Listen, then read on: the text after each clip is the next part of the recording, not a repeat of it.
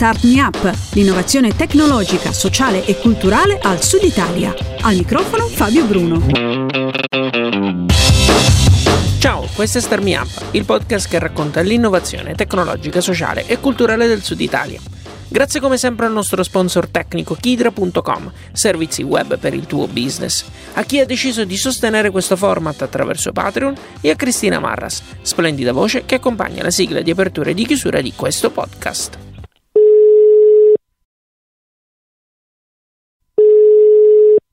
Quando si fa podcast e si fa con costanza, si punta sempre a raggiungere il livello massimo di qualità. Sì, pronto?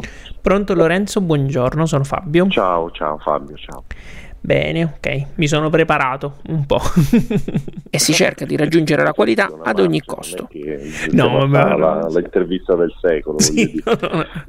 Io devo essere sincero, ci spero sempre di fare l'intervista del secolo, però insomma, ecco. Ah, ma se ci pensi non viene. Eh, esatto. Non sia così. Bene, allora, e dunque, naturalmente entro certi limiti. Sì, aspetta che mi stanno per investire. Oddio. Ah, non vorrei morire in diretta. Ecco allora. a proposito dell'intervista del secolo. Esatto, che poi davvero diventa, ok. Grande scoop. Esatto. No, mettiti in un luogo al sicuro. Nessuno durante l'intervista ha subito maltrattamenti ed entrambi, sia io che il mio ospite, siamo arrivati sani e salvi alla fine di questo podcast. Allora, quando vuoi.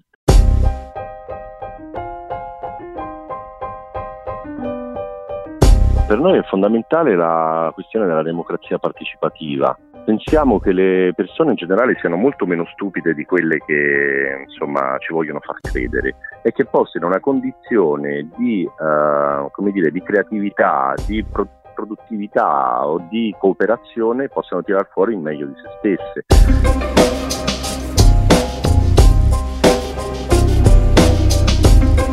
In questo podcast vado in Sardegna, a Cagliari di preciso, per cercare di scoprire come si declina il termine partecipazione da un punto di vista sociale e culturale. Come al solito non sono da solo.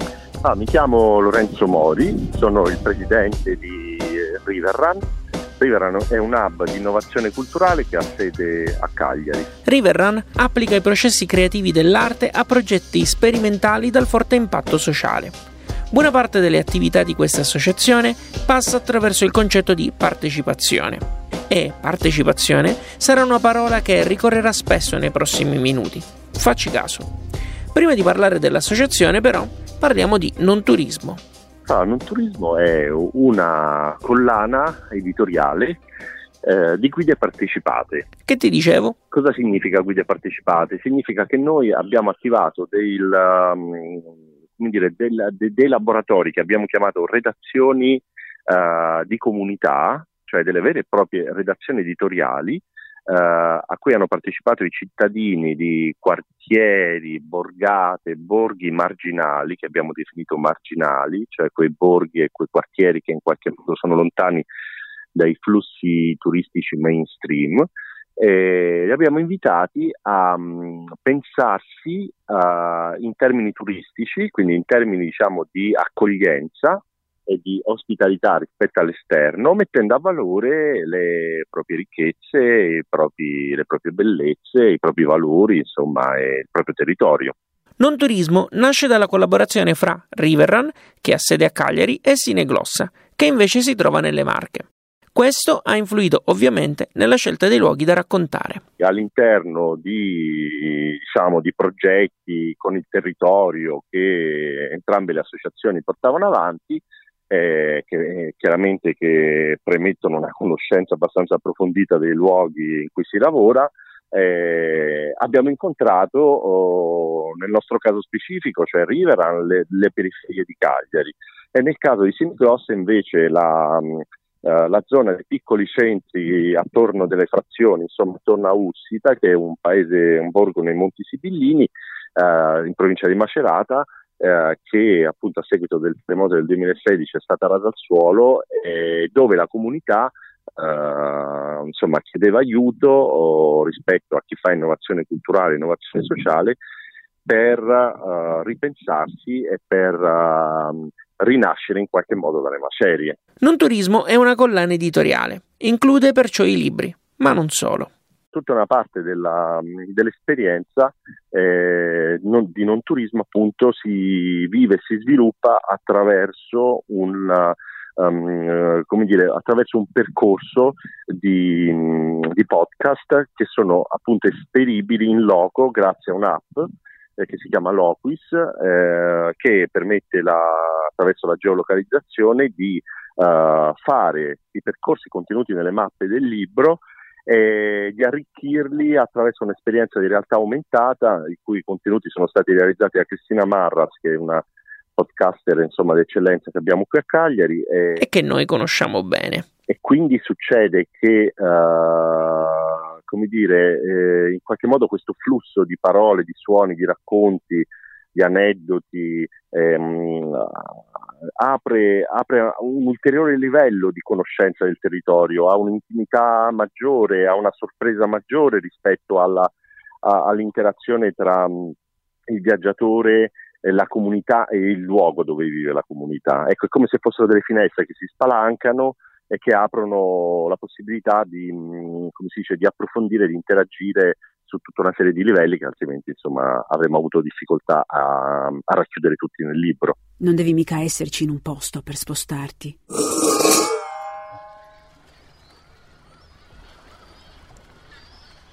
Le valigie le ho fatte due volte, ma via da qui? Mai. Guardalo da vicino, il corrimano arrugginito sopra il canaletto. Non te la immaginavi così pulita l'acqua, vero? Pensavi che qui solo spazzatura. Il 28 maggio 2020 è stato pubblicato il primo libro della collana Non Turismo. Il volume è un libro di cucina, o cookbook, come si dice nell'ambiente. Eh sì, perché la redazione di comunità qui parte dalla cucina per raccontare il proprio quartiere, Sant'Elia. Ma il quartiere di Sant'Elia è un quartiere, mm, eh, a tutti gli effetti, è un quartiere marginale, cioè un quartiere che eh, aveva un'identità molto forte e una comunità molto forte e che eh, l'incontro con uh, dire, il progresso, quello insomma tra virgolette, la contemporaneità, eh, lo sviluppo urbanistico della città um, dire, ha in qualche modo compromesso, per cui eh, è un quartiere che resiste a un qualcosa che che viene da, dall'esterno, insomma, dal, dal, cosiddetto centro città e che eh, lo snatura profondamente, quindi è in bilico, ecco, in una situazione di margine, di bilico, dove eh, resiste e in qualche modo porta avanti delle dinamiche di identità, di appartenenza, di mh, radicamento specifico in quel luogo, ma contemporaneamente vive la, l'omologazione, la disgregazione, la, la gentrificazione e quant'altro. E di conseguenza è perfetto per la, la collana del turismo. Per spiegare perché per raccontare un quartiere così complesso gli autori abbiano scelto la cucina è necessario fare un passo indietro e dire qualcosa sulle redazioni di comunità e il processo con cui vengono coinvolte. Ogni gruppo di persone del posto viene seguito da un operatore culturale. Questa figura serve per facilitare il processo di racconto e aumentare, manco a dirlo, la partecipazione fra chi ha preso parte al progetto. L'obiettivo finale è trovare quell'elemento di unicità presente in quella comunità di persone. È molto interessante il lavoro perché eh, la, dire, lo spirito, quello che noi abbiamo chiamato il genius loci, cioè lo spirito autentico del luogo, cioè quel modo unico in quel tempo unico, in quel luogo unico di essere comunità, ecco questa è una cosa importante, questa è l'unicità, cioè un luogo, condividere un, un modo, un luogo e un tempo. Eh, ecco, questo genius loci, questo, lo, noi lo definiamo genius loci, ecco, questo genius loci emerge da solo all'interno del processo. Cioè c'è un momento in cui dopo il primo, secondo, terzo, quarto, quinto, sesto incontro con la redazione, dove gli abitanti sono stati sollecitati a iniziare a riflettere su se stessi, cioè iniziare a giocare anche sulla percezione che hanno di se stessi, spesso li diamo, questo rientra poi nelle pratiche di River, noi usiamo molto spesso il gioco da tavola, il serious game, tutta una serie di strumenti per facilitare questi processi, Ecco, a un certo punto è, succede qualcosa. E, e, questo qualcosa è l'emersione appunto del genius loci. Che nel caso di Sant'Elia è proprio la cucina, un vero e proprio collante che permette alla comunità di sopravvivere, mettere un argine. A, a tutte le forze eh, disgreganti che arrivano dall'esterno eh, e che nel caso specifico di Sant'Elia hanno il nome della speculazione edilizia. Una volta individuato il genius loci, cioè questa unicità, alla redazione viene assegnato un artista in residenza. Una persona quindi che sia in grado di tradurre in un linguaggio artistico ciò che la redazione di comunità ha prodotto. Nel caso del quartiere Sant'Elia è stato scelto Daniele De Michele, meglio conosciuto come Don Pasta. Un filosofo attivista del cibo, uno che eh, appunto dice che al grido della parmigiana è la rivoluzione, eh, pensa alla cucina tradizionale come atto di resistenza contro la massificazione capitalistica del cibo.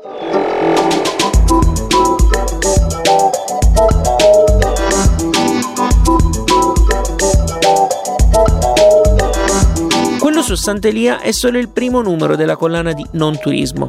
Riverrun e gli altri soci sono pronti a esplorare le comunità di altri luoghi marginali d'Italia per dare loro la possibilità di esprimersi. Dentro ci saranno nuove avventure con so, il parco di Tepilora che è il patrimonio immateriale dell'UNESCO all'interno del cui territorio ricadono appunto tutta una serie di piccoli comuni che possono rientrare benissimo nel fenomeno dei borghi fantasma. È un gioiello pazzesco, nel senso che ha delle addirittura contiene delle, delle foreste millenarie di tassi, cioè è veramente un patrimonio pazzesco. Eppure, eppure, paradossalmente le comunità che vivono là, uh, l'Ode, che è una di queste quattro comunità, uh, che dà i propri territori al parco di Tepilora, uh, nell'arco di 15 anni ha perso il 60% della popolazione. Lo scenario appena descritto da Lorenzo purtroppo è comune a tante parti d'Italia. Le parti marginali, appunto. C'è un aspetto che Lorenzo nel corso della sua attività ha notato in questi anni. Proprio a causa di questo svuotamento continuo che si verifica ormai da tanto tempo, le comunità che comunque continuano a vivere lì sono più disposte al dialogo. Beh, in qualche modo perché forse l'emergenza costante in cui vivono li pone in una condizione in cui uh, possono osare, cioè possono rischiare di più anche perché eh, in qualche modo è come se fossero arrivati a una sorta di capolinea, cioè di consapevolezza che le vecchie pratiche sociali, eh, quelle diciamo che piovono dall'alto, quelle assistenzialistiche, eccetera, eh, sono completamente fallimentari. E quindi in qualche modo la, insomma, la risposta poi la risposta sintetica a quello che mi chiedi è perché hanno voglia di vivere, perché non hanno voglia di morire e quindi vogliono rischiare tutto per tutto.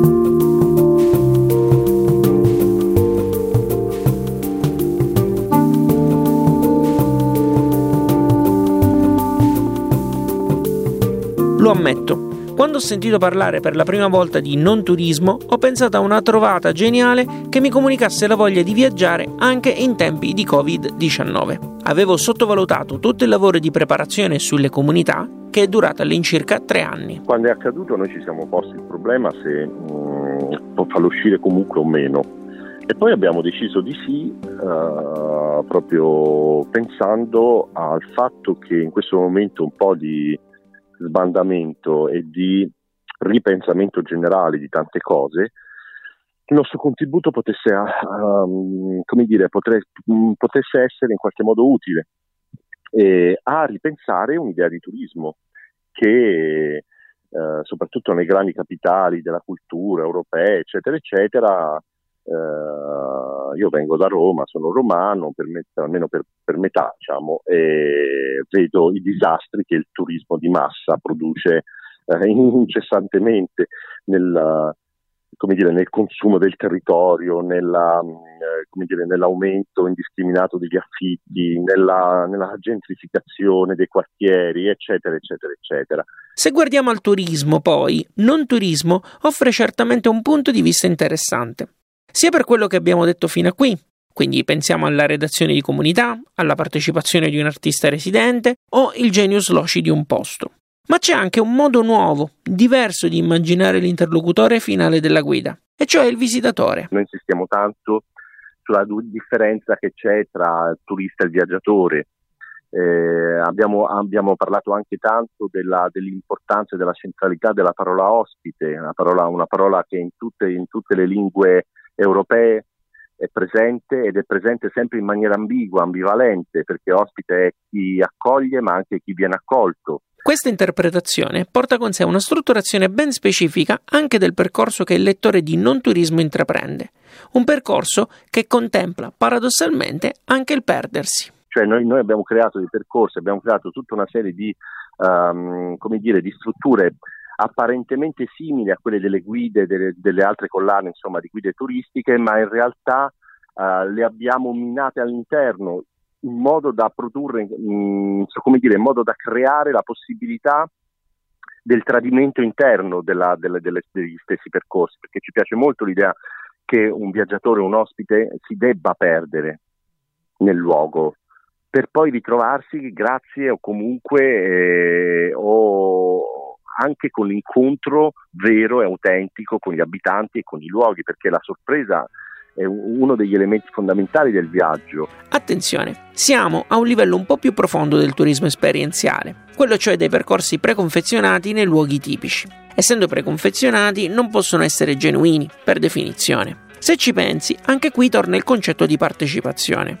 Il turista, o meglio il viaggiatore, non è più la persona che si lascia guidare alla scoperta del posto o vaga senza meta all'interno di esso. Grazie al non turismo, il visitatore sceglie di seguire una strada, ma sa che sarà poi lui, grazie anche agli abitanti, a venirne fuori, con nuove conoscenze, sorprendenti se vogliamo.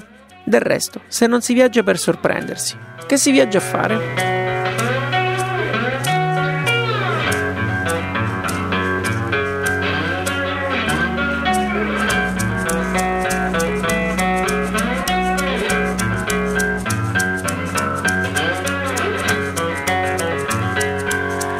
All'inizio di questo podcast ti ho detto che avremmo parlato di partecipazione. L'idea che mi sono fatto preparandomi per realizzare questa puntata mi ha suggerito che non turismo è un bel esempio e sintetizza un po' il lavoro di Riverrun.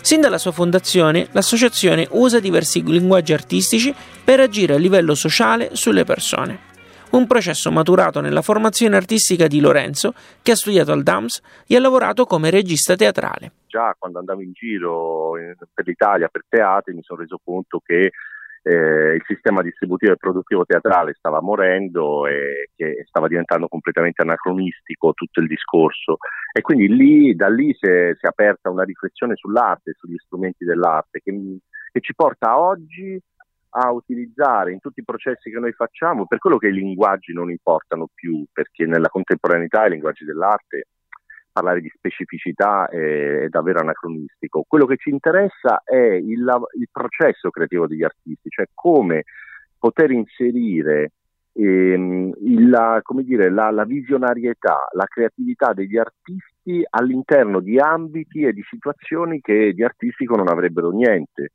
e quindi usare il linguaggio dell'arte in percorsi di innovazione sociale e culturale, che, attenzione, non è da tutti. Devo dire che questa cosa spesso è problematica perché spesso uh, ci inseriamo, diciamocelo pure, insomma in maniera un po' rock, ci inseriamo in progetti più grandi di noi che non padroneggiamo ancora e che quindi in qualche modo dobbiamo surfare per, eh, per tornare a riva e altre volte invece sono gli stessi artisti che non sono pronti perché gli artisti hanno ancora in mente la, la, vecchia idea rinascimentale, ma direi ellenistica, perché insomma abbiamo, dobbiamo sempre partire da Aristotele, che è quello che ha fatto i danni più grossi per quanto mi riguarda, e, nel bene e nel male. E, già in Grecia, appunto, nel momento in cui la Tecnese scissa e ha prodotto questa mostruosità che è il genio dell'artista, del miurgo, che eh, spalanca le porte dell'infinito e tutte queste cazzate insomma, di, di cui eh, insomma, da, da, secoli si parla,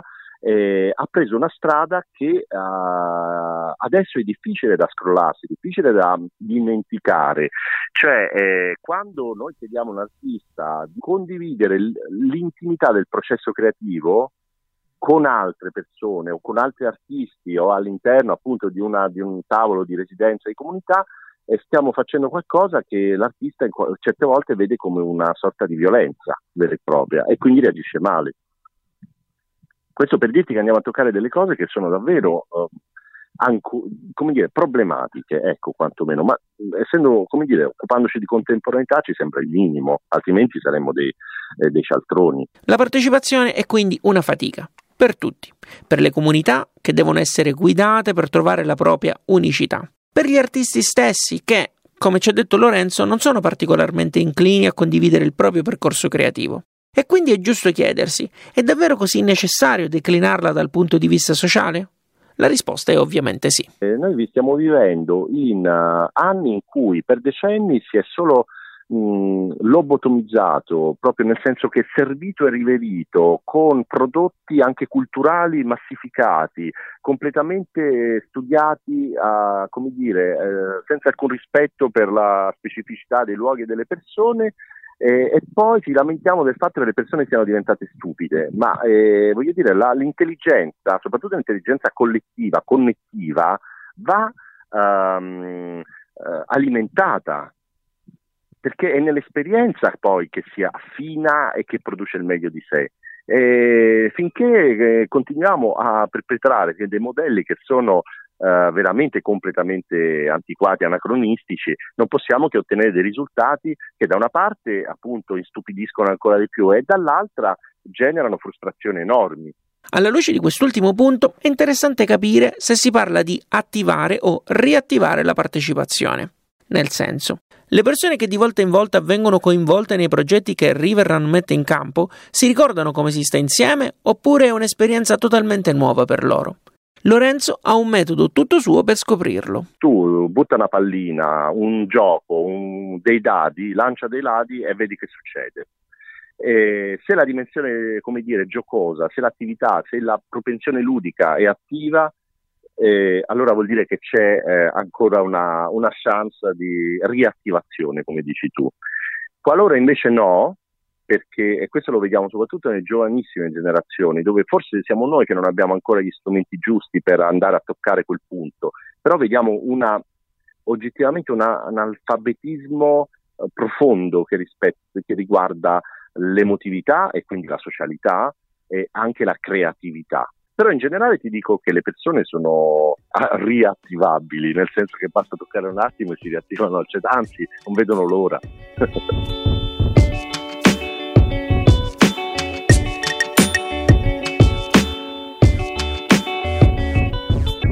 Lui era Lorenzo Mori di Riverrun. Trovi i link dei progetti citati in questo podcast nella descrizione che trovi su radiostarmiup.it.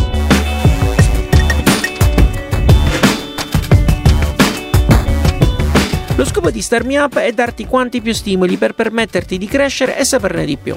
Ogni settimana racconto una storia che ruota attorno al mondo dell'innovazione che arriva dal sud Italia per ispirarti a fare meglio. In più curo un blog che mensilmente ti consiglia un libro da leggere, le tecniche e gli strumenti per migliorare il tuo lavoro quotidiano, ti racconto cosa succede dal punto di vista dell'innovazione al sud Italia e quali sono le offerte di lavoro più interessanti al momento. Se cerchi lavoro poi non puoi non far parte del gruppo Facebook di Star Me Up. Dal lunedì al venerdì trovi un'offerta per lavorare nel mondo del digitale e un link scelto totalmente a caso che stimola la tua curiosità. Mica puoi solo lavorare, no?